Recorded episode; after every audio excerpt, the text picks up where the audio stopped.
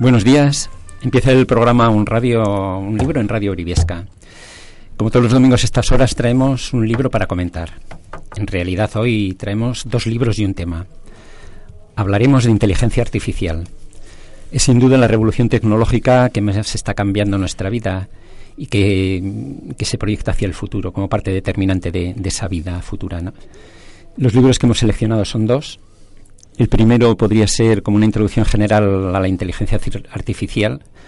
Eh, se titula 101 cosas que debes saber sobre nuestro futuro y su autor es Lasse Rouyanen. Es un, un apellido difícil.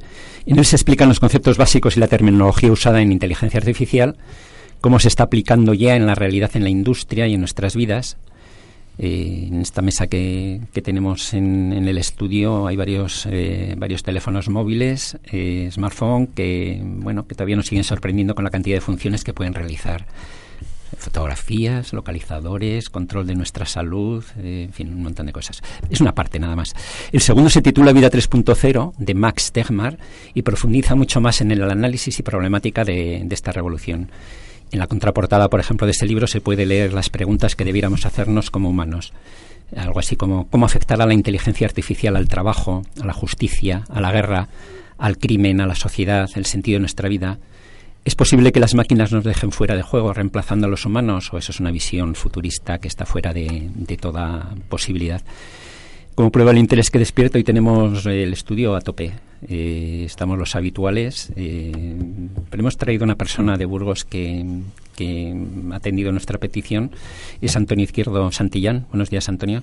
Hola, ¿qué tal? Bien, es profesor de historia y tiene un blog muy interesante de, que comenta libros y, y actualidad, actualidad artística, casi siempre se titula La lechuza, lo recomendamos y de los lectores habituales, pues tenemos Iñaki, buenos días. Buenos días. Alejandro, buenos días. Buenos días. Hola, Oscar, en los controles, buenos días. Eh, hoy incorporamos a Ángela, que es una cara nueva que viene. Bienvenida, mm. se va a quedar en el, en el equipo permanente. Buenos días, Ángela. Buenos días. Y creo que se he citado a todos, ¿no? Ah, y Alejandro, se me ha quedado. Buenos días. No, ya. A ver si no ha saludado, al que no le ha saludado Fernando a Fernando, lo tenía para después del equipo habitual, Fernando Busto, que es una mezcla de currante y artista, que cuando supo que íbamos a hablar de este tema dijo, me apunto. Claro, claro, por supuesto, y a estar. Bienvenido. Bueno, pues hechas las presentaciones y saludos, vamos al tema de inteligencia artificial. Y bueno, vamos a empezar con Antonio. Antonio, eh, hablándonos un poco de qué es esto de la inteligencia artificial o haznos una presentación, si, por dónde crees que va el tema. Eh, lo interesante de este tema es que estamos asistiendo a una revolución en vivo y en directo, aunque mucha gente no se dé cuenta mm, de ello, que nos va a transformar, nos está transformando completamente pero no solo está transformando, nos está transformando mentalmente, sino que probablemente nos transformará materialmente, que es lo más curioso, porque hasta ahora, digamos, los grandes cambios históricos eh, respecto a la especie humana, pues probablemente han cambiado la mentalidad, nos han hecho pensar de otro modo, pero que sea una revolución que nos transforme materialmente, es decir, hasta biológicamente, como seguramente ocurrirá a no tardar mucho, pues es una revolución trascendental. Hay científicos que hablan de la singularidad. La singularidad es el momento en el cual ese cambio mm, será un cambio de fase, o sea, un cambio a partir del cual nada será igual. Entonces, lo más interesante del caso, lo más preocupante o lo más seductor, porque las dos cosas están ahí, es que eh, no sabemos exactamente qué es lo que ocurrirá. Eh, en los cambios de fase, por ejemplo, pensad un ejemplo muy sencillo, el, cambio del agua helada al agua líquida o al agua en forma de gas son cambios de fase. Y en esos cambios de fase se producen mm, cosas que son muy distintas a como eran antes. Por ejemplo, eh, la emergencia de la humedad. La humedad no está en el hielo, está en, el, agua líquida, por ejemplo. Pues, ¿qué ocurrirá eh, cuando eh, se produzca esta singularidad? No sabemos cuándo exactamente, pero en algún momento determinado se producirá. ¿Qué ocurrirá? No solo con respecto a, digamos, a los modos de vida, sino a, la propia especie humana, ¿no? Que probablemente será una especie mezcla entre lo tecnológico y lo biológico. Eh, por ejemplo, todo el mundo ha oído hablar del homo ciber, ¿no? Seremos cibernéticos o quizá algo distinto. Eh, puede ser, podría ser que, por ejemplo, la inteligencia artificial en esa fase, en una fase superior, eh, nos sustituyese, porque su inteligencia sería un, un múltiplo de la nuestra. Y entonces nosotros, eh, si es que no nos acoplamos a las máquinas, o, la máquina no se acopla a nosotros, pues, eh, ¿qué seremos? ¿Seremos esclavos de las máquinas? ¿Seremos formaremos parte de un zoo como actualmente forman los animales. Eh, por ejemplo, la, la una inteligencia artificial superior podría vernos como nosotros vemos, por ejemplo, actualmente a los monos. podría ser. Sí. Venga, pues vamos a dar una vuelta a ver cómo, cómo vemos el tema cada uno de los que estamos en la mesa, Alejandra. Bueno, yo coincido plenamente con lo que ha dicho. A mí, sobre todo, lo que me ha interesado de este tema de inteligencia artificial, igual no es tanto ese componente tecnológico y más probablemente científico eh, de lo que se habla, que por supuesto que es interesante, pero a mí, sobre todo, me interesa este reto al que nos enfrentamos toda la humanidad, ¿no? Cómo vamos a aplicar las leyes, cómo vamos a modificar la, la política cómo va a repercutir en nuestra economía. Y también por ejemplo la importancia que tiene la filosofía ahora mm, una de las primeras veces una importancia práctica tremenda no entonces me parece interesantísimo en ese sentido. Es una revolución que no hemos visto venir y que se la vamos a ver pasar mucho antes de que podamos hallar, haberla asimilado. Como bien ha comentado eh, Antonio es una revolución que mucha gente ni se está no se, perdón no se está dando cuenta y por tanto es mucho más difícil actuar con ella y sobre todo interactuar porque es muy mm, ya pararla es completamente imposible. Ahora hay que ver cómo evoluciona y cómo hacemos que evolucione. Sí Ángela ¿cómo lo ves? sí yo también coincido y lo que más me preocupa por decirlo de alguna manera es saber quién se va a adaptar a quién. Porque si tenemos que convivir las dos las dos inteligencias la humana y la artificial cada tenemos que hallar el punto medio en el que podamos vivir todos bien, sin que nadie sobrepase a nadie, sin que haya una gran diferencia de poder para evitar una esclavitud, por decirlo de alguna manera, por cualquiera de las dos partes y poder convivir todos bien, marcando unos límites y marcando unas normas a seguir para todos. Iñaki. Bueno, buenos días. Eh, yo es que me veo un poco en plan disidente y, y me está empezando a preocupar. ¿eh? Necesitamos disidencias también.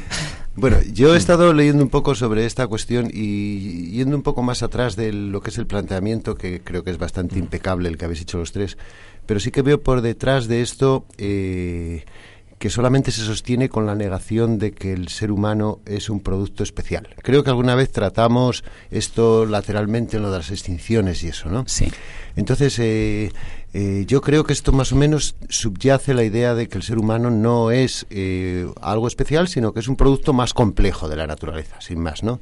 Entonces, bueno, creo que ahí estaría el debate. Segundo, todo esto, al fin y al cabo, eh, pensemos que es un invento humano. O sea, quiere decir que no son unos aliens, sino que es un invento humano que ahora mismo, quizá por falta de perspectiva, igual pensamos que se nos va de las manos o se nos puede ir, efectivamente, ¿no? Pero al fin y al cabo es un invento humano. Y en tercer lugar, eh, yo creo que también la sensación de pánico, eh, esto no es mío, eh, esto lo, he leído a un señor, pero no me acuerdo quién es. quizás nos esté entrando a los que no nos dedicamos a los trabajos manuales un cierto pánico porque ahora las máquinas van a por nosotros, es decir, a por los que no trabajamos en lo manual. Quiero decir que cuando se inventó la lavadora o se inventaron ciertos, ciertos mecanismos que quitaban el trabajo a la mano de obra sin cualificar, digamos, o poco cualificada, pues bueno, nos pareció muy interesante, muy progresista, muy eficaz económicamente todo ese progreso tecnológico acelerado. Quiere decir que, eh, y sin embargo, ahora realmente la inteligencia artificial, por decirlo así, viene a por nosotros, a los, a los que no trabajamos eh, por las manos y los que trabajamos en este mundo un poco así. Y ahora es cuando nos entra el pánico porque efectivamente las máquinas van a venir a por muchos de nosotros. Entonces, esa es la, bueno, luego, lo comentamos, sí, porque es una de las partes importantes ¿no? del futuro del trabajo, y, ¿o no? Fernando. Yo en este punto coincido con, coincido con Iñaki, es bastante preocupante el punto al que está llegando toda esta revolución tecnológica, como es Antonio, y sobre todo después a nivel económico, ¿no? Nosotros tampoco no dejamos de ser un producto de, de la sociedad, al igual que lo va a ser la inteligencia artificial en un futuro. Y creo que, que deberíamos, también como ha dicho Ángela, eh, parametrar unos, unos límites de hasta dónde puede llegar. También hay que tener claro que la inteligencia artificial no deja de ser eso, una inteligencia artificial. No, no es espero que no sea capaz de, tomar decisiones, que es en lo que nos diferenciaríamos de, de esa futura inteligencia artificial. Y bueno, es que es un tema bastante amplio y complejo. y, por dónde seguir, ¿no? Entonces... quizá nos convendría aclarar, porque como hemos leído un par de libros, cada uno nos hemos repartido el trabajo, y quizás sí que conviene decir cosas elementales, como qué es la inteligencia artificial, ¿no? La inteligencia artificial, en principio, y una manera de definirlo es la habilidad de los ordenadores para hacer actividades que normalmente requieren inteligencia humana. Y, o sea, cada vez más los ordenadores hacen cosas para las que se necesita una cierta inteligencia humana. Y mm, por lo que veo, mm, eh, hemos empezado ya con dos orientaciones. Una, la parte filosófica más de, la, de las primeras intervenciones y un poco las vuestras Iñaki y Fernando de la parte más práctica, ¿no? ¿Qué va a pasar con todo eso cuando todos estos ordenadores que ya están invadiendo la, vida pública en, las, en, las, oficinas, eh, bueno, pues eh, donde antes había 15 personas trabajando, pues probablemente ahora hay dos con un ordenador cada uno, ¿no? Y punto, están solucionando montones de, de trabajos mm, a ese nivel de inteligencia que ya está metido en toda la, en la vida, en la vida propia, ¿no? Eh, ese, ese avance me parece que es imparable. Hoy día, antes hemos citado el, el móvil. ¿Habéis probado estar un día sin móvil? Ahora eso es un apéndice de nuestro cuerpo. Efectivamente, acaba siendo un, apéndice, ¿no? Eh, eso está introducido, pero con muchas cosas. Tú dile ahora a una persona que, que tiene que ser un implante coloquial para poder oír en, en, su cabeza, que prescinda de eso, que le da una cierta, una cierta vida, ¿no? En, en, una mejora en, su forma de, de, vivir, ¿no? O sea, yo creo que, que la, el, cómo está introducido no se puede negar y que eso va a seguir avanzando, ¿no?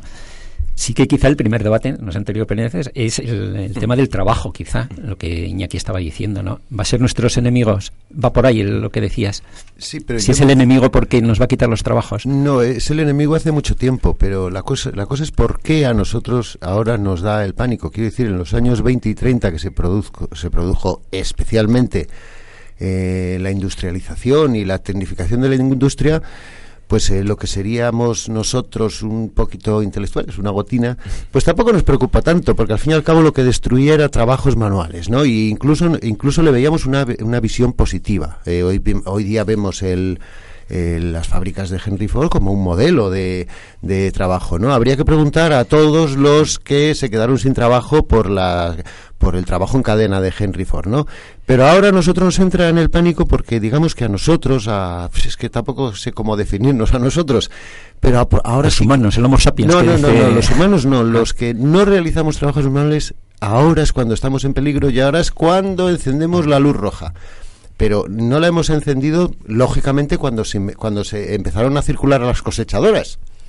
La cuestión es que mm, estamos llegando a un punto en el cual la inteligencia artificial está a punto de superarnos y en algunas cosas, por ejemplo, hay distintos tipos de inteligencia artificial. Por ejemplo, si tomamos solo la inteligencia artificial parcial o la, llamada inteligencia artificial débil, ya se han producido una, serie de hitos. Por ejemplo, para recordar un poco, en el año 96 Deep Blue, uno de los em, de las en ese momento probablemente la inteligencia más mm, eficiente derrotó a Kasparov, por ejemplo, en el ajedrez. En el año 2011 Watson, que actualmente es un poderosísimo, una poderosísima inteligencia artificial de, IBM, eh, mm, derrotó a los, jugadores, a los mejores jugadores de Jeopardy.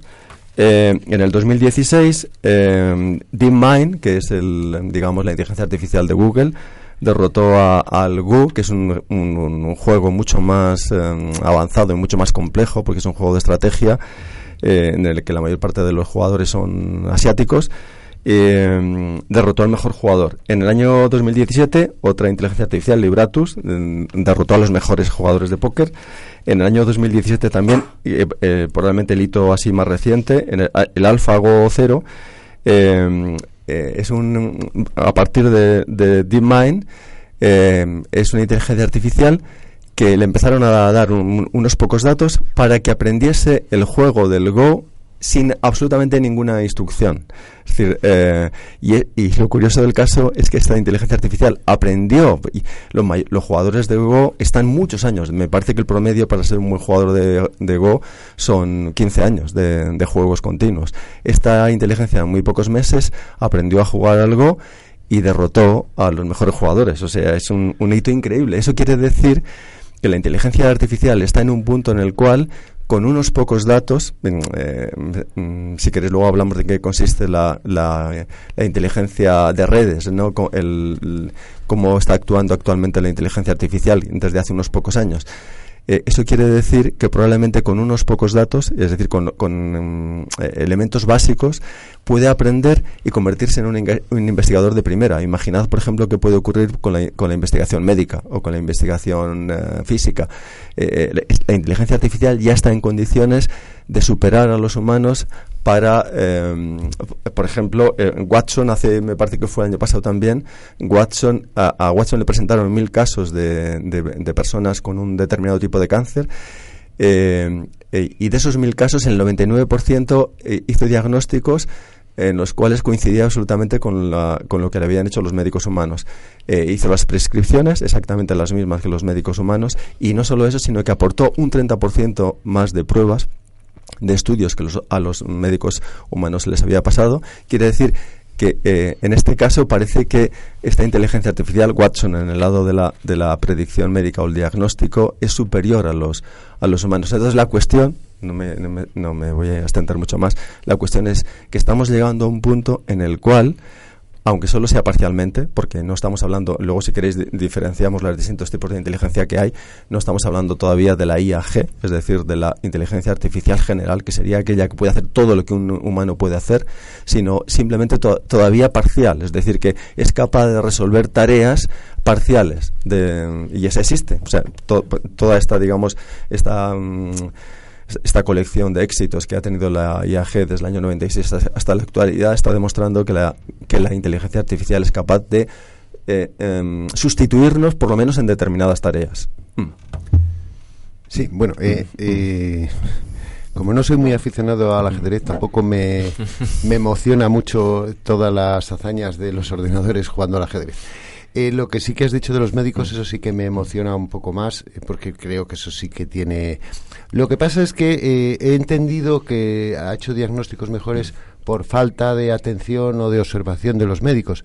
Es decir, que en realidad no les ha superado. No, no, es exactamente así. Eso es lo que te he creído entender. No, que le presentaron mil casos, por ejemplo, con los síntomas de que tenían mil personas eh, para saber qué tipo de enfermedad tenían. Y entonces eh, la máquina decidió que a partir de esos síntomas, porque había comparado esos con otros, porque claro, lo que hacen los ordenadores es sobre un conjunto enorme de datos, el, Big Data que se dice, sobre un conjunto enorme de datos, hacer comparaciones de unos con otros y en el caso, por ejemplo, médico, llegar a un diagnóstico. Y entonces acertó en el 99% de los casos en el diagnóstico exacto que aquellos síntomas mm, le indicaban sobre lo que aquella persona tenía, ¿no?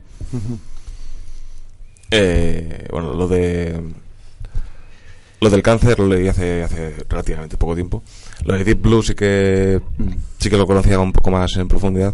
Y ahí sí que hubo como especie de quejas, ¿no? Entre Kasparov y, Deep Blue sobre que eh, los diseñadores de, del Deep Blue, bueno, los ingenieros, como, como, queramos llamarlo, o sus dioses, eh, le entrenaron, por así decirlo, viendo X partidas, ¿no? De ajedrez de Kasparov para después poder hacer una, una visión de jugadas más futuras. Bueno, bueno, eso es como dato curioso, ¿no?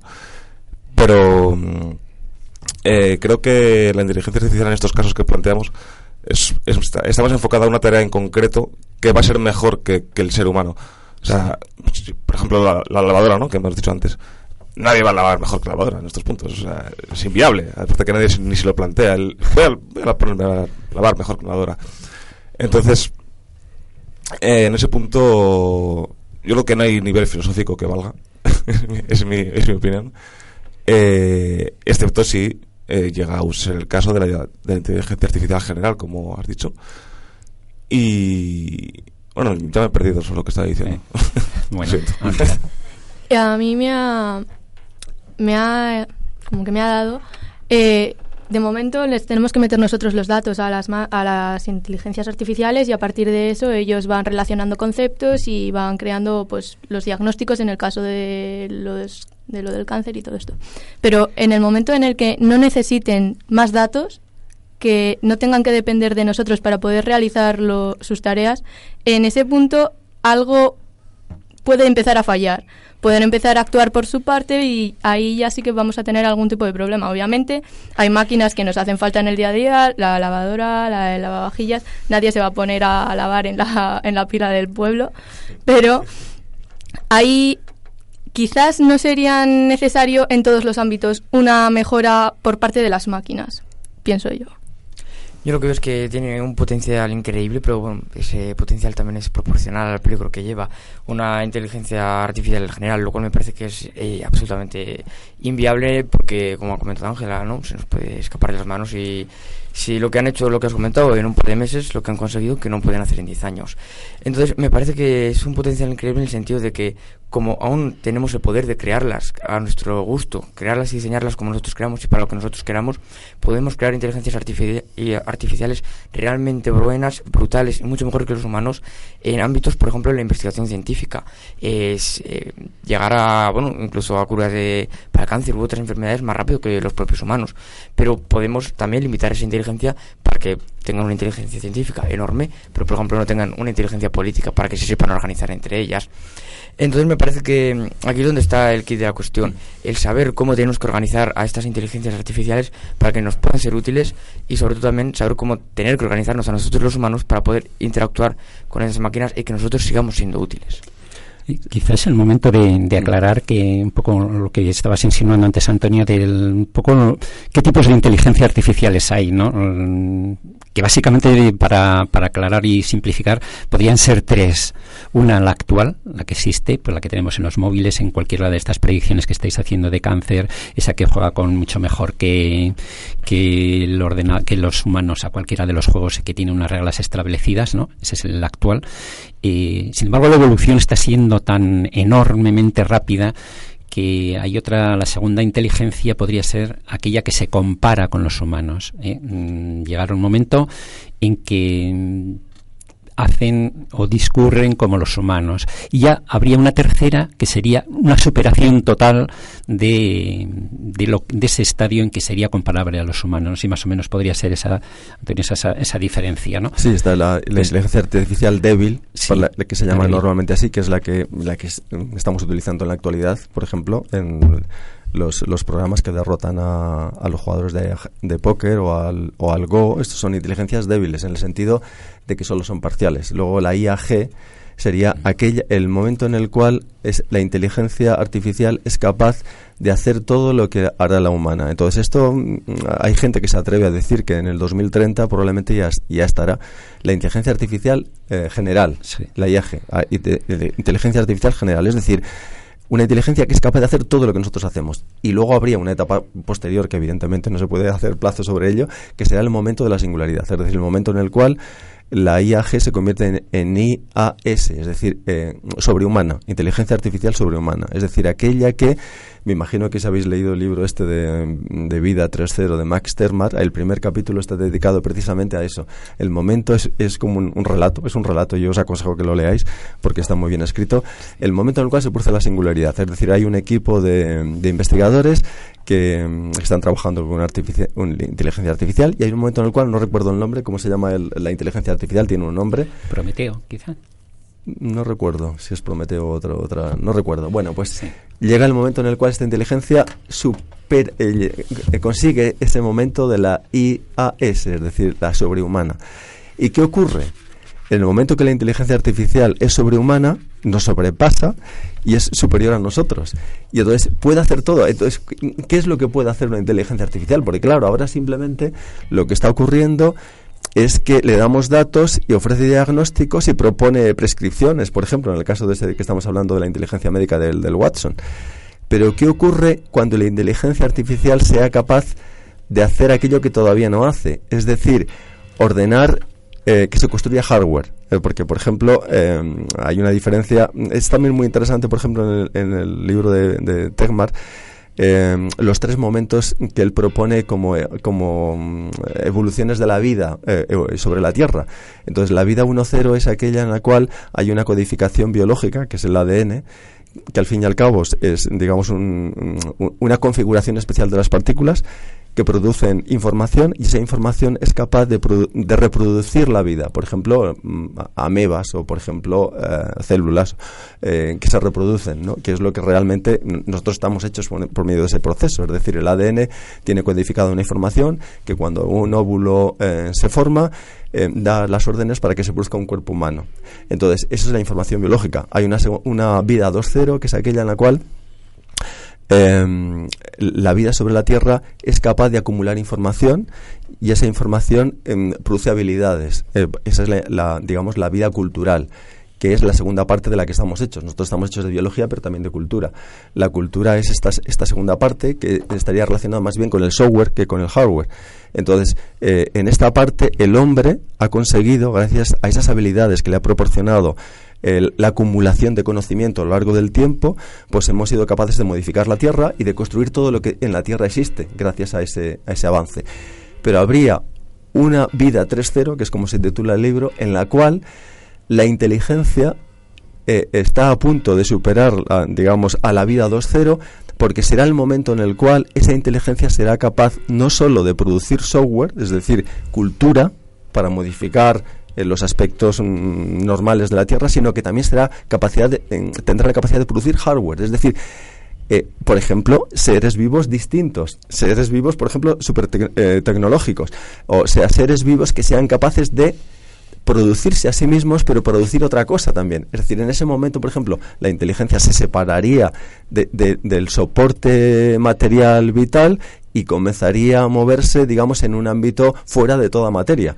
Es lo que él dice que la inteligencia es capaz, y él lo demuestra a través del libro, la inteligencia es capaz de, em, de apartarse del sustrato material sobre la que funciona. Eh, nosotros tenemos el sustrato material por eso nuestro es el cerebro, es la mente. Entonces, en el momento que se pueda transferir esa inteligencia de, la mente, por ejemplo, a un ordenador, como ya está ocurriendo con la Internet de las cosas, por ejemplo, a un ordenador, a un asistente de voz, a una lavadora, que estamos hablando antes, a una rumba, esta, la máquina esta de, la limpieza de la cocina, pero mucho más que eso. Es decir, en ese momento algo habrá sucedido y algo será diferente a lo que había antes. Sin embargo, de momento, con la inteligencia que ya hay en este momento, empieza a haber una serie de preocupaciones en mucha gente, y ya solo con la que hay. ¿Qué pasa con los puestos de trabajo que se van a ir eliminando? Porque, porque mm, sin que se llegue todavía a ese segundo estadio de inteligencia artificial que has explicado, ¿no? Ya ya eh, la evolución va a suprimir montones de puestos de trabajo que no está claro cómo se va a conseguir que esas personas se, se imbriquen en, el, en la sociedad, ¿no? Ese es un, en, en, este primer fase, en esta primera fase de la inteligencia artificial ya se están produciendo preocupaciones importantes. La segunda podría ser efectivamente si los robots en un momento dado controlan o no controlan, o esa imbricación entre, entre personas y, y, ordenadores, ¿no? Pero con el primer estadio ya hay gente que dice qué pasa con, con nuestro trabajo, ¿no? Hay un ejemplo que pone brutal muy brutal. Dice, cuando la revolución industrial, la, de 1880 por ahí, ¿no? Dice, había en Estados Unidos 26 eh, millones de caballos, que eran los que tiraban de, la hacían la fuerza bruta. Dice, unos años después, dice, había 3 millones de caballos nada más, porque evidentemente no se volvió a necesitar esa fuerza que aportaban a, a la industria puede pasar eso con los humanos o como y ya en, ese en ese punto en el que estamos o es más o es más a posteriori. Bueno no sé si va a ser más sangriento aún que, el vacío demográfico de la Bureba en los 60 o sea de, verdad o sea es que yo creo que ha desaparecido el 80% de la población eh, de la Bureba. No sé si de los pueblos, pero a lo mejor los pueblos, el, 80, pueblos. el 80% tranquilamente. Eh, aquí en Aragón hay eh, zonas absolutamente fantasmales, donde no vive absolutamente nadie y en los años 50 eran pueblos con escuela, cajas, todo eso, ¿no? Eh, quiero decir que ya hemos vivido esa, esa experiencia. Yo sí que eh, me gustaría, en cuanto a lo de la inteligencia general, un ejemplo de algo que hayan hecho los ordenadores genuinamente humano, no mecánico. Todavía no. No, no, espera, espera, espera. En, en las redes neuronales últimas que se están haciendo, en que se consigue que eh, al programa se autoenseñe, o sea, mm, sí que es todavía con, con cosas que son normas establecidas, en eso es verdad. O sea, ese ordenador que el DeepMind que, que ha dicho Antonio antes, que en cuatro horas aprende a ganar a cualquiera de los otros ordenadores con el que se le metían datos, porque él solo se ha autoenseñado, es tremendo, ¿no?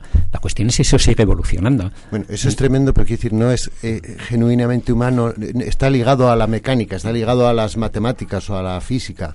Algo genuinamente humano que, por ejemplo, sería equivocarse, tomar la decisión equivocada. Eso es genuinamente humano. Bueno, todavía, todavía lo hacen, eh, equivocarse, ¿no? Sí, pero como lo hacen los humanos teniendo todos los datos sobre algo eh, a es favor, esa es la cuestión, que es y que- ellos toman la decisión y, no so- y, y yo, por ejemplo, tomo la decisión contraria diciendo, joder, si tengo todos los datos para que haga lo otro y he hecho lo contrario. Eh, eso, es, eso es algo genuinamente humano. Eso Que- que comentaba un poco antes de la decisión, ¿no? De la, inteligencia- de la inteligencia artificial, que se- es la- va a ser el diferencial entre una inteligencia artificial y, y nosotros, ¿no? La, capacidad de decisión, ¿no? a mí me parece lo básico. Por ejemplo, Ruahainen, este, el finlandés este que vive en la Costa del Sol, es un personaje muy curioso, el del segundo libro. Eh, yo creo que está escrito originalmente en español, no está escrito en inglés. Algunos libros tienen en inglés, pero este está escrito en español.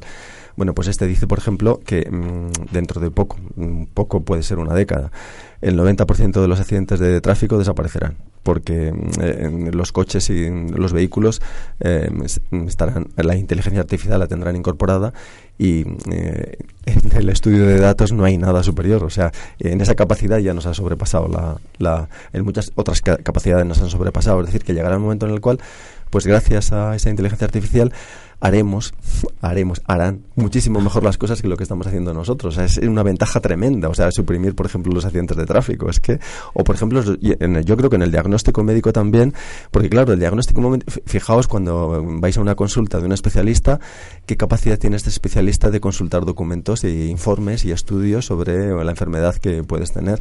Pues es muy limitada, muy limitada. Una inteligencia artificial tendrá la base de datos de todo el mundo disponible, con lo cual, es, bueno, yo personalmente, si tuviese ahora mismo que, que, mm, a- acudir a un médico, mm, digamos, de humano y a un médico con inteligencia artificial, preferiría la inteligencia artificial para que me diagnosticara, no solo para que me diagnosticara, sino también para que pre- prescribiera lo que necesito para curar esa enfermedad. O sea, en muchos aspectos ya nos ha superado la, la inteligencia artificial. Sí, pero eh, todo, yo también iría eh, eh, a un médico eh, con base de datos, eso lo tengo claro, pero todo eso es matemático o mecánico. Eh, y es maravilloso, ¿eh? Los accidentes de tráfico, yo creo que estamos eh, en, en el paso previo, ¿eh? Creo que no mucho eh, ocurrirá eso. O sea, yo estoy convencido de que el 90% o más de los accidentes se producen por un error humano. Eso está claro. Y además creo que a estas alturas, eh, si no se ha implantado, es por intereses, quiero pensar más o menos, o intereses de no se sabe muy bien qué. Pero me refiero a esa parte genuinamente humana, igual es el siguiente paso, que, casi voy a decir que espero, ¿no ves? No, evidentemente no sí, sí, sí, sí. o sí. Bueno, en el caso, perdona que, que- que interrumpa, eh, yo creo que sí, ya están sa- sabiendo hacer cosas que nosotros no sabemos hacer. Por ejemplo, eh, en el caso del AlphaGo este, que os decía antes, AlphaGo 0, que es lo último del, de, del- de DeepMind, que ha sido capaz, porque no hay en, en la Tierra un juego más complicado que el Go. Todo el mundo está de acuerdo, es un juego de estrategia, no es como el ajedrez que tienes allí unas posibilidades X finitas, no son infinitas las posibilidades de movimientos de piezas para conseguir el triunfo. En el caso del Go es un juego de estrategia en el que hay casi posibilidades infinitas.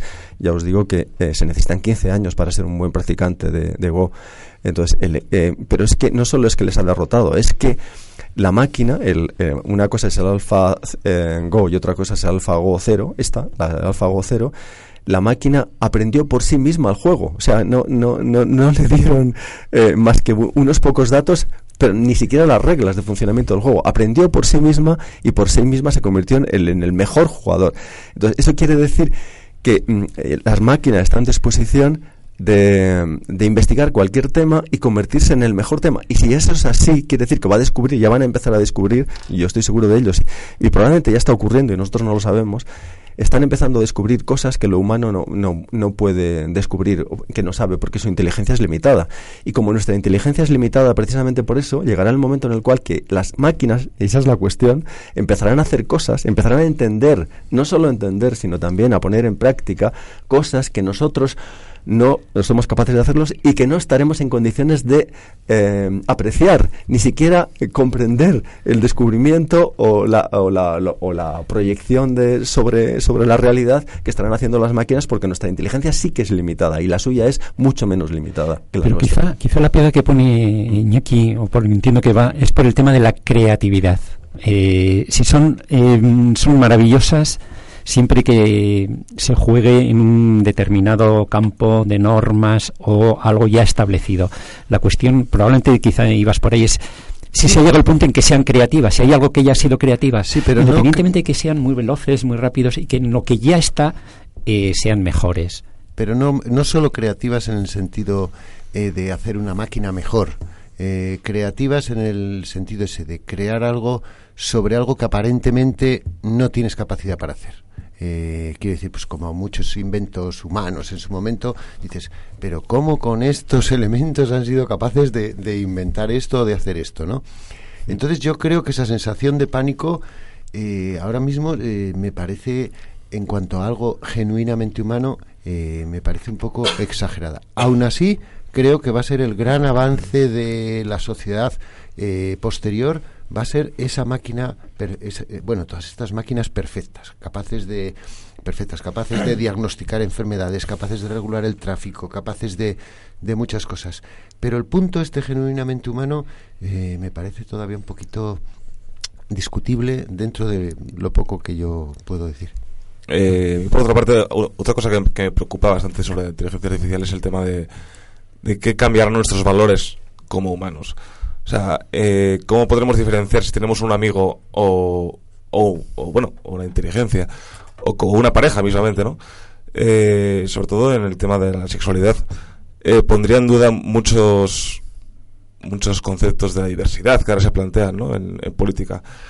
Y eso es algo que me preocupa bastante de aquí a unos años. Ojalá. Bueno, ya, conoces el Tinder, ¿no? Sí, por supuesto. Y al pues final estás hablando con, con algo que, que incluso no, no sabrías si es un bot que está puesto ahí por, pero es que en el caso del Kinder ya está, ya hay un hay estudio sobre ello. Resulta que las parejas que se han conocido por el Tinder eh, ¿Es Tinder o Tinder? Eh, Tinder. Bueno, Tinder, me parece que es. Bueno, pues eh, mm, ya se han hecho estudios sobre las parejas que se han conocido por ahí, que son, mm, ahora no tengo el porcentaje, el otro día lo vi, que se divorcian menos, o sea, mm, pero en un porcentaje altísimo. O sea, las parejas que se han conocido, es decir, ¿qué hace el Tinder? Tú le das datos eh, datos de tu vida, cuanto más datos le des, mejor, y entonces te proporciona eh, contactos con personas eh, con las que puede haber compatibilidad o que te puedes entender mejor. Entonces ya, mm, porque el Tinder no solo es para ligar, es para construir una relación, por ejemplo, o para casarse incluso. Entonces, en el caso este de, gente que se, que se ha casado, mm, digamos, a, través de Tinder, es que el porcentaje es altísimo en cuanto a la, al no divorcio, es decir, que duran mucho más las familias eh, o las parejas que se han conocido a través de Tinder que las que se han conocido normalmente. Pero, por ejemplo, en este caso, eh, las máquinas están facilitando nuestro. Facilitando nuestra actividad, porque una máquina no va a ligar por nosotros, ¿no? Pero. bueno, ojalá. De momento. Pero el problema viene dado cuando lo que estamos comentando, cuando todas esas máquinas eh, no superen, cuando hemos estado aquí comentando que eh, hasta la parte que supuestamente es más humana, la investigación científica, lo puede hacer una máquina. ¿Qué, ¿Qué no va a poder hacer una máquina? ¿Qué va a pasar con todos nosotros? Con esos puestos de trabajo. Entonces aquí yo creo que la pregunta viene por otro lado. ¿Queremos realmente que las máquinas sustituyan a toda la humanidad, aunque eso sea mejor para, para la humanidad o no a largo plazo? Aquí yo creo que es donde viene la, la pregunta, donde viene la filosofía y la política. ¿Queremos esa sustitución? ¿Vamos a dar ese paso? Es que es una, una pregunta superflua. Está sucediendo. y además es imparable. O sea que no vamos a poder impedir porque claro, eh, la humanidad somos 7.500 eh, millones de personas, todos tenemos intereses diferentes. Eh, por ejemplo, fijaos en lo que ocurrió hace poco con el, investigador chino que fue capaz de modificar la codificación genética de un, de un, de un feto o de un de un ¿cómo se llama? de un embrión, de un embrión para eh, eliminar mm, posibilidades de enfermedades, ¿no? Eso ya está sucediendo y, eso estaba prohibido por el gobierno chino. Está sucediendo. Bueno, pues con la inteligencia artificial va a pasar exactamente lo mismo. Es decir, que la inteligencia artificial avanza en muchos países, sobre todo en Estados Unidos y en China, y está fuera de control de los gobiernos. Entonces, el momento que nos va a sobrepasar, el problema es que no lo sabemos. Y en el momento, el estado actual, de, porque claro, aquella empresa, imaginad yo que sé, Watson está más o menos con, controlado por IBM, o DeepMind también está controlado por, por Google, pero seguramente que hay departamentos de empresas, de grandes empresas, sobre todo en China, que no tienen ningún control sobre el, entonces en el momento, porque claro, una de las cosas que dice Max Termar, más preocupante, es que en el momento que una inteligencia artificial llegue a ser inteligencia artificial sobrehumana, en ese momento esa empresa se convertirá dueña del mundo, dice él, más o menos. Es decir, que si no hay ningún control, su capacidad de, de computación, su capacidad de entender y modificar el mundo será tal que como eh, em, eh, la, artificial, eh, inteligencia artificial no descansa, nosotros tenemos que dormir los humanos y estamos cansados, tenemos enfermedades. La inteligencia artificial no tiene ni enfermedades, ni descansa, ni nada. Cuando en el momento que llegue a, a la inteligencia sobrehumana empezará a trabajar de tal mm, modo que no habrá modo de pararla. Por eso en la historia inicial, de, que os recomiendo que leáis otra vez, eh, mm, se produce el caso de la inteligencia sobrehumana y entonces los científicos que la acaban de descubrir hacen todo lo posible por confinarla, es decir, meterla en una especie de pecera que no pueda tener ninguna comunicación con el exterior para que no lo modifique. Pero esa es la cuestión. ¿Se podrá confinar la inteligencia artificial hasta ese punto? El coche fantástico. Por ejemplo. Pero, por ejemplo, para que llegue a ese punto de inteligencia superhumana hay que implementar muchas cosas y esas cosas las tiene que implementar el ser humano. Y de momento hay cosas como, por ejemplo, la conciencia, que no tenemos la llave para hacerlas. No, pero hay, hay, una parte de la evolución, porque hemos citado varias veces ese, esa historia inicial del, del libro de vida 3.0. Básicamente es un programa, se llama Omega, que le, le estoy dando tiempo a mirarlo ahora. Eh, es un programa financiero, tan sencillo como eso, eh, que es capaz de predecir mejor que nadie y la evolución de los mercados, tanto para arriba como para abajo, y con una velocidad mucho más rápida que, los demás, porque por cierto, la mayor parte de las transacciones financieras ya en este momento lo están realizando los ordenadores. Y, la, los microsegundos que se pueda tardar son fundamentales en ganar pequeñísimas cantidades, pero que acumuladas dan fortunas. El programa este lo que hace es adelantarse a todos los demás, prever mejor que nadie, aprovechando la inteligencia artificial y acumular un poder a través de una riqueza que bueno pues que, plantea problemas morales de la capacidad de, influir en futuros gobiernos en, en, el futuro de la humanidad. Y solo es un aparentemente sencillo programa financiero eh, que desbanca cualquier otra a cualquier otra aplicación financiera que se esté dando en ese momento. Parece que va por ahí el, tema. Mm. Que yo quiero remarcar una noticia que leí hace relativamente poco, hace cosa de dos semanas, que en Japón han creado el primer robot con inteligencia artificial que está 24 horas dando noticias en un canal ininterrumpido todo el día dando noticias, cosa que los humanos obviamente no podemos hacer. Ese puesto de trabajo, pues antes lo harían dos, tres, cuatro personas que irían rotando. Entonces, creo que es imprescindible saber hasta qué punto se, puede utilizar para investigación porque van a ser infinitamente mejores que nosotros, pero realmente hay trabajos en los que sería beneficioso para la sociedad porque hay trabajos que obviamente no, una inteligencia artificial, por mucho que se le codifique de una manera, no va a tener conciencia, no va a tener, no va a sentir emociones, no va a saber cómo tratar con, X aspectos que nosotros tenemos en nuestro día a día. Entonces, ¿hasta qué punto podemos prescindir de ellas en X trabajos o en X funciones? Bueno, la, la conciencia es un, como dicen los científicos, es el problema difícil, la conciencia, porque primero no sabemos exactamente qué es y después mm, sería cuestión, si queréis lo discutimos después, al final, ¿no? Eh, si, las máquinas serán capaces de tener conciencia. En cuanto a la, mm, al uso de la, inteligencia artificial para suprimir los trabajos más duros, eso ya está sucediendo. Y en muy poco tiempo, no sé si era hacia el 2030, también se decía que mm, que prácticamente todo aquello que pueda ser mecanizado, todo aquel tipo de trabajo que duro y mecanizado ya estará sustituido por robots. Eso evidentemente va a significar que va a haber muchos empleos humanos que van a desaparecer. Por ejemplo, hablando de Japón, eh, si habéis oído hablar de este hotel, me parece que se llama el Hotel Gen, ya lo tiene todo robotizado. Es decir, todos los, los trabajos eh, del hotel lo hacen robots. Todos, absolutamente todos. No hay ni un solo humano. Todos, todo Hotel Gen, todo está eh, robotizado. En, en, Phoenix también, en, en, Estados Unidos, McDonald's ya tiene una, una, un restaurante en el cual también todo está robotizado. No hay ni una sola persona. O sea, fijaos, eso está sucediendo. O sea, va, bueno, también eh, Amazon, por ejemplo, eh, me parece que fue en California, en San Francisco, creo, o en Los Ángeles, eh, tiene un supermercado tipo Mercadona, en el cual ya no se tampoco hay empleados en el cual la gente entra dentro del supermercado, coge, los productos que necesita y se va con ellos, sin pasar por, por, eh, máquinas, nada, simplemente a través del teléfono móvil que tú tienes en el bolsillo, no tienes que sacar para nada, te va cargando en la cuenta, eh, te carga en la cuenta los productos que has, que has cogido, pero no necesitas para nada eh, hablar con nadie, ni pasar por caja, ni nada, es decir, que todo aquello que es mecánico ya está, queda poco tiempo para que sea sustituido. Entonces, ¿qué nos queda a los humanos? Pues probablemente habrá otro tipo de, trabajos. Por ejemplo, se habla de todo aquello que está relacionado de humanos con humanos, atención médica, enfermeras, eh, cuidadores, animadores, todo ese tipo de cosas. Eh, de momento, de momento, están siendo, eh, digamos, probablemente había, habrá oportunidades de empleo ahí, por ejemplo, por supuesto en ingeniería también, hasta que, porque claro, en ingeniería también es un, mm, ¿es creativo o no es creativo? Probablemente llegará un momento en el cual los mejores ingenieros también sean IAG o IAS, porque dominarán mucho, mucho mejor no solo el conocimiento de la realidad, sino también cómo implementar esa realidad para, para hacer cosas, ¿no?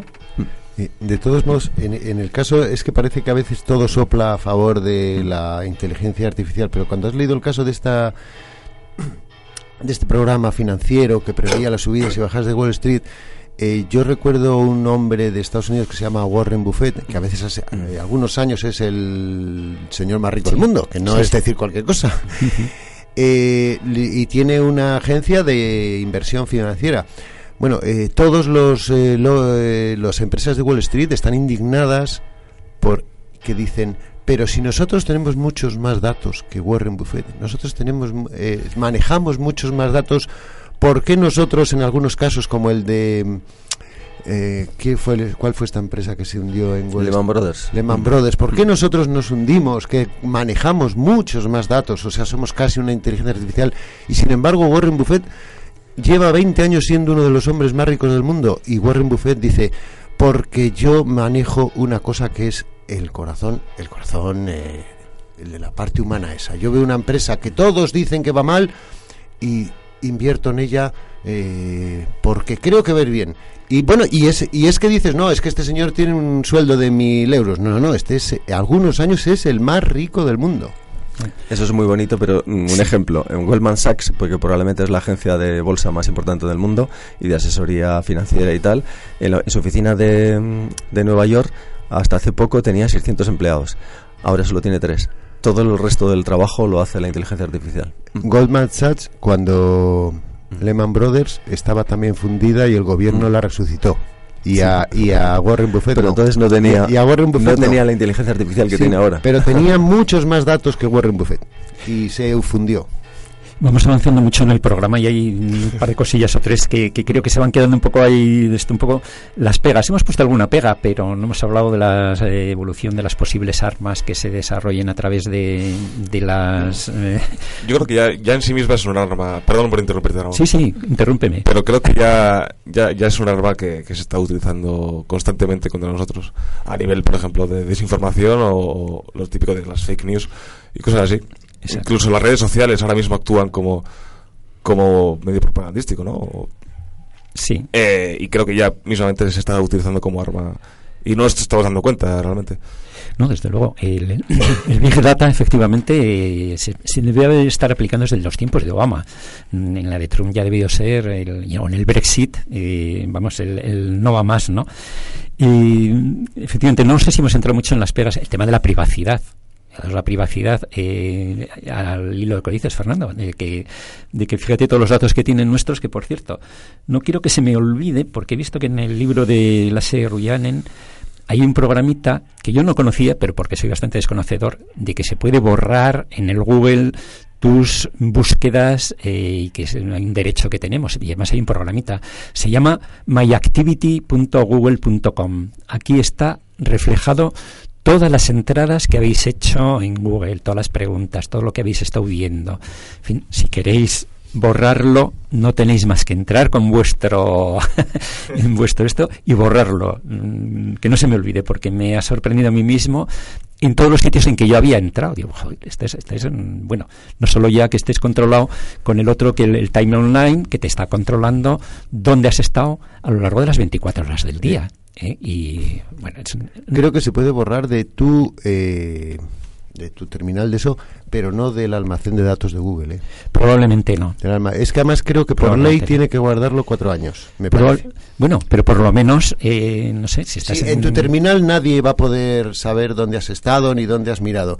Pero eh, yo lo último que leí hace un tiempo de Google, porque vi que había hecho en, en California unos almacenes gigantescos, y digo, ¿pero para qué necesita Google unos almacenes gigantescos si es una aplicación? Y resulta que es ahí donde guarda la información que ha buscado todo el mundo durante Sí. cuatro años. Me imagino que con el WhatsApp pasa lo mismo. Tú puedes borrar tus, eh, tus mensajes y dices, eliminado. Bueno, Yo creo que es, no nos lo creamos. es imposible pero- borrar, porque mm, el- el- ayer o anteayer estaba viendo un vídeo de, de, eh, de la capacidad mm, de medición biométrica, es decir, la, la cantidad de cosas que pueden medir de nosotros simplemente a través de las cámaras. Entonces, por ejemplo, en el vídeo ese, eh, en China es donde han aplicado, como es una dictadura, evidentemente lo pueden hacer sin ningún problema, eh, la capacidad de control humano es una cosa increíble, porque en el vídeo ese se veía cómo la- la- las personas iban circulando por las calles y el, y el programa este lo que hacía era, a- al lado de cada persona había una especie de, de pantallita de que iba indicando mm, los datos particulares de esta persona, eh, no solo físicos, personales, sino mentales y todo lo demás. Entonces, era curiosísimo porque las personas se intercruzaban y cada persona iba al lado, a- con, con, digamos, con la información esta en una especie de- de viñeta que, separaba una persona de otra. Es decir, eh, la, la medición biométrica, es decir, los datos mm, biológicos, mentales, etcétera, todos los demás, eh, en, en las en las sociedades más avanzadas como la China ya están ahí. Entonces, ¿cómo borrar eso? Es que va a ser imposible. Es decir, evidentemente el problema de la privacidad es un problema grandísimo y que no sé si vamos a ser capaces de solucionar ahora que estamos a punto todavía de controlar la inteligencia artificial. En el momento en que la inteligencia artificial se supere a nosotros, pues será totalmente imposible. Hay tres puntos que, que a lo mejor daban para otro programa, pero que porque, porque es apasionante esto de la, esto, pero que no, por lo menos quiero citarlo. Es eh, evidentemente mm, puede tener sus pegas la inteligencia artificial, pero por ahora está dando muchos beneficios y se supone que, que bien organizado mm, va a seguir dando muchísimos más. Es todos esos beneficios cómo se van a repartir. ¿Mm? cómo se reparte para que toda la humanidad eh, fuese mm, beneficiaria de esos benefi- de, esas ventajas. eh. Mm, antes hemos estado antes del programa hablando si sería interesante traer el programa de un, día el tema de la renta básica o el tema de los impuestos negativos o algunas otras variantes que hay de cómo repartir mejor mm, entre todos este tipo de cosas. Otro tema que me parece fundamental y que, por lo menos citar y, luego seguimos por donde queráis es el futuro de este hombre que va a estar mm, sin cargas de trabajo, sin grandes especialidades, va a estar atendido como un señor. ¿No sería un poco como ponerme fuerte también, como una granja de cerdos que están perfectamente cuidados, sin perspectiva, sin futuro, y no hay que reinventar ese hombre futuro con necesidades de, de sentirse importante y de, y de vivir. Y una tercera cosa que, que además nos la ha trabajado mucho Alejandro, el tema de la conciencia, de la conciencia dónde está eh, y si en un momento dado, bueno, Antonio lo ha citado también en una de sus intervenciones, la conciencia humana es transferible a una máquina, eh, ¿qué es la conciencia? Pero mm, si la conciencia se da en un humano que básicamente es carbono, carbono más agua más un montón de cosas, la pregunta tonta es, ¿cabe que haya conciencia a través del silicio? Y simplemente sea futuro.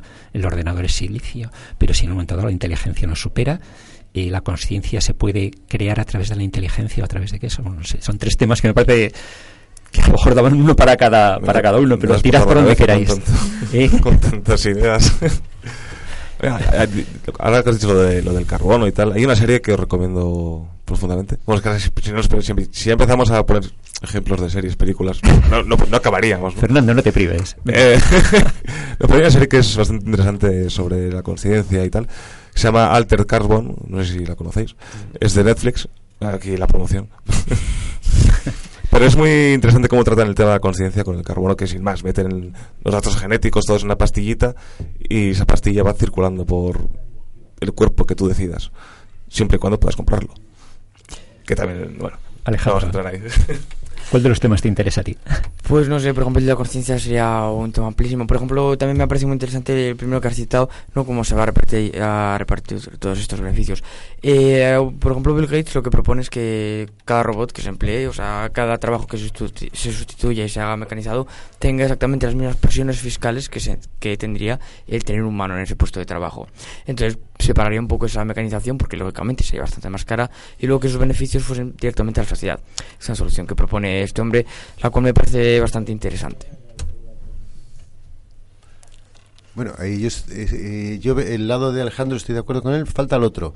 Eh, los los eh, robots pagan impuestos, pero como ha dicho José Ramón, los 7.000 millones de humanos eh, que están en una granja ahí, o qué es lo que hacen. Eh, eh, a mí como eh, a mí también me, me va a explotar la cabeza si pienso en 7.000 millones de humanos ociosos. Eh, igual es porque igual es porque estuve en los curas, pero ah, ah, recuerdo aquello de la ociosidad es la madre de todos los vicios. Sería, sería, sería interesante por el hecho de que ahora se pierde, se, se- se- se está perdiendo un poco el, el objetivo del ser humano, ¿no? O sea, ¿cuál es nuestro objetivo? No, no para mí no, tiene ningún sentido, ¿no? Todo, esta, todo esto. ¿Cuál es lo que Creo no tiene sentido? Porque todo es una influencia que se nos ha, se nos ha enseñado desde... Bueno, lleva ya en funcionamiento muchísimos, muchísimos siglos, ¿no? El, el cómo funciona nuestra, nuestra vida. Y creo que en esa, siete- en esa granja con 7 millones de cerdos, igual es el momento en el que seríamos capaces de, de, de definirnos, quizás. Aquí- estoy dando un poco la vuelta a la tortilla, pero no, me, se me ha ocurrido y tenía que decirlo. Que probablemente la palabra no sea ocioso, sino sea superfluo. O sea, estamos llegando a un punto en el cual, eh, a medida que vamos, que las máquinas sustituyan nuestro trabajo, habrá muchísima gente, millones y millones de personas que se queden sin trabajo y esas personas serán superfluas. Esa es la cuestión. El problema es que yo creo que ya ocurre. Ya ocurre que en- dentro de la humanidad la mayor parte de la gente es como si no contase para nada. Pensad que eh, en las actividades más interesantes, mm, desde todo punto de vista, creativo o, en los trabajos, en etcétera, pues son muy pocas personas las que participan. Y la mayor parte de, de las personas, ¿qué es lo que hacen? Pues mm, aquello para lo que, digamos, son preparadas, es decir, para comer, mm, en- por ejemplo, en, en grandes superficies o para ir a, o para ver Netflix en casa. Es decir, tenemos una serie de actividades de entretenimiento que nos entretienen porque no somos capaces de hacer nada más. Es decir, que mm, el hombre superfluo ya existe. Lo que pasa es que eso, digamos, se va a ampliar y la mayor parte de la población será superflua. Eso es un problema gordísimo y que yo creo que eh, no estamos preparados para ello. Porque no estamos preparados para ello, para convertirnos en superfluos, pero tampoco estamos preparados para el momento en que ocurra, y no sabemos cuándo ni cómo, que ocurra lo de la inteligencia artificial sobrehumana. Pero no, no sabemos, fijaos, voy a poner un, un par de ejemplos. Mm, ¿Cómo, ¿Qué va a suceder? O sea, mm, ¿qué está sucediendo? Lo estamos viendo a medias. ¿Quién iba a pensar, por ejemplo, que el teléfono, que aqu- eh, aquel trasto que el- antes del año 2000 llevábamos un cacharro enorme para hablar, se iba a convertir en inteligente, en ser lo que es ahora? ¿Quién iba a sospechar que, por ejemplo, yo recuerdo, no sé si vosotros recordáis, eh, en el momento que apareció mm, un aparato que se llamaba Segway, que a- en, en la prensa y en, la televisión el- se anunciaba el- el vehículo que va a transformar nuestra vida, que va a cambiar radicalmente nuestra vida. Eh, lo presentaron y no ha sido nada, o sea, ha sido un fracaso tremendo. Y sin embargo ha sido sustituido por algo que, está transformando completamente las ciudades, que es el, pa- el patinete eléctrico, que lo está modificando todo, hasta el punto que es una auténtica revolución, tanto como el, eh, sino más que el, que el, smartphone.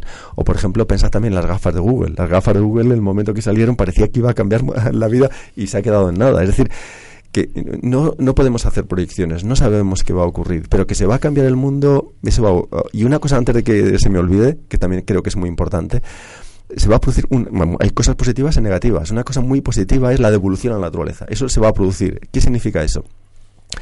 Que fijaos la cantidad de autopistas, eh, cemento, asfalto que hay en, la tierra, ciudades, etcétera, lo que va a ocurrir que eso va a desaparecer, porque los coches, los coches no solo los eléctricos, que probablemente el, coche eléctrico es una, un, interme- un intermediario, los drones, algo parecido a los drones va a sustituir a los coches. No necesitaremos autopistas, ni autovías, ni nada de eso. La- vamos a modificar otra vez la naturaleza a como era antes. La va- vamos a devolver a la naturaleza aquello que era suyo. Es decir, eh, la mayor parte de autovías, autopistas, eh, aparcamientos, todo este tipo de cosas, las ciudades se van a modificar radicalmente eh, y yo creo que eso va a ser muy, muy positivo. El problema es que no sabemos, podemos intuir cuáles son los cambios, pero probablemente los cambios no tendrán nada que ver con lo que estamos pensando que pueden ser. Sí, a mí es que me, me impresiona muchísimo el tema de la conciencia. Vuelvo a ello, pero me parece tan fundamental que es algo que no nos podemos dejar escapar. Habrá que investigarlo en personas para saber cómo funciona realmente, porque es algo que se está estudiando, se ha estudiado siempre, pero nadie sabe exactamente cómo llegar a ello, cómo poder crearla, porque es algo que llevamos nosotros de, de serie, de fábrica. Y también el tema de todas estas inteligencias artificiales que vayan a sustituir a personas, ahora tenemos actividades de ocio para la- aqu- aquellos momentos en los que no estamos haciendo algo que nos realice como personas, que nos haga sentir eh, importantes o productivos. Entonces, a partir de ese momento en el que ya no tengamos que hacer absolutamente nada porque va a hacerlo cualquier otra persona, bueno, persona, una inteligencia artificial, en ese momento el sedentarismo o el, el no hacer nada sería el mayor problema que podríamos afrontar. Sí, sí, sí. Estoy totalmente de acuerdo. y en el tema de la conciencia daría quizá para un programa que a lo mejor lo podemos... eh, nos estamos marchando por encima de cualquier otro día de, de tiempo. Me dejas decir algo sobre la conciencia, Sí, sí, por supuesto. Eh, la, la conciencia, el problema difícil que decía antes, el- porque no saben, nadie sabe exactamente qué es la conciencia. Hay dos teorías así, digamos, más llamativas. Una es de un filósofo australiano que se llama David Chalmers, que dice que la conciencia es una propiedad básica de la naturaleza. Imaginad, por ejemplo, el tiempo, el espacio, el- la carga eléctrica, mm, son propiedades básicas que están por todos los sitios. Pues él dice que la conciencia también. En- lo que pasa que evidentemente la conciencia mm, es gradual, o sea que no es lo mismo la conciencia de una ameba que la conciencia de un, de un Homo sapiens. Entonces dice que es una propiedad básica de la naturaleza y, que va apareciendo, o sea que no es ningún misterio. La otra em, teoría, digamos, em, es la de Max Terman. Este dice que es eh, eh, la, la conciencia es emergente, es decir, y el universo durante mucho tiempo ha sido una especie de zombie, o sea que es una cosa que existía sin que sin tener conciencia de sí mismo. Cuando ha llegado la vida ha emergido, es decir que eso que decía yo antes del cambio de fase, este, eh, ha habido un momento en que la, vida, en realidad la conciencia y no solo la defiende eh, Tekmar y otros, por ejemplo hace eh, poco leí un libro muy interesante que era La vida sobre los peces, donde demostraba que los peces tienen conciencia el, individuo este.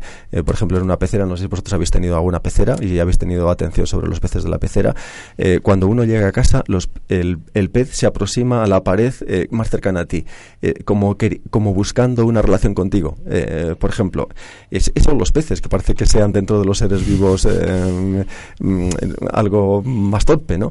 Es decir, que la, eh, la conciencia está ahí incluso la conciencia emocional, como en, como en este caso de los peces, y que por tanto simplemente es una cosa que ha emergido. Entonces el, el universo se está dotando de conciencia y llegará el momento que la conciencia digamos, dominará el, el universo entero, eh, porque eso es, digamos, el- la evolución propia de, de- esta característica.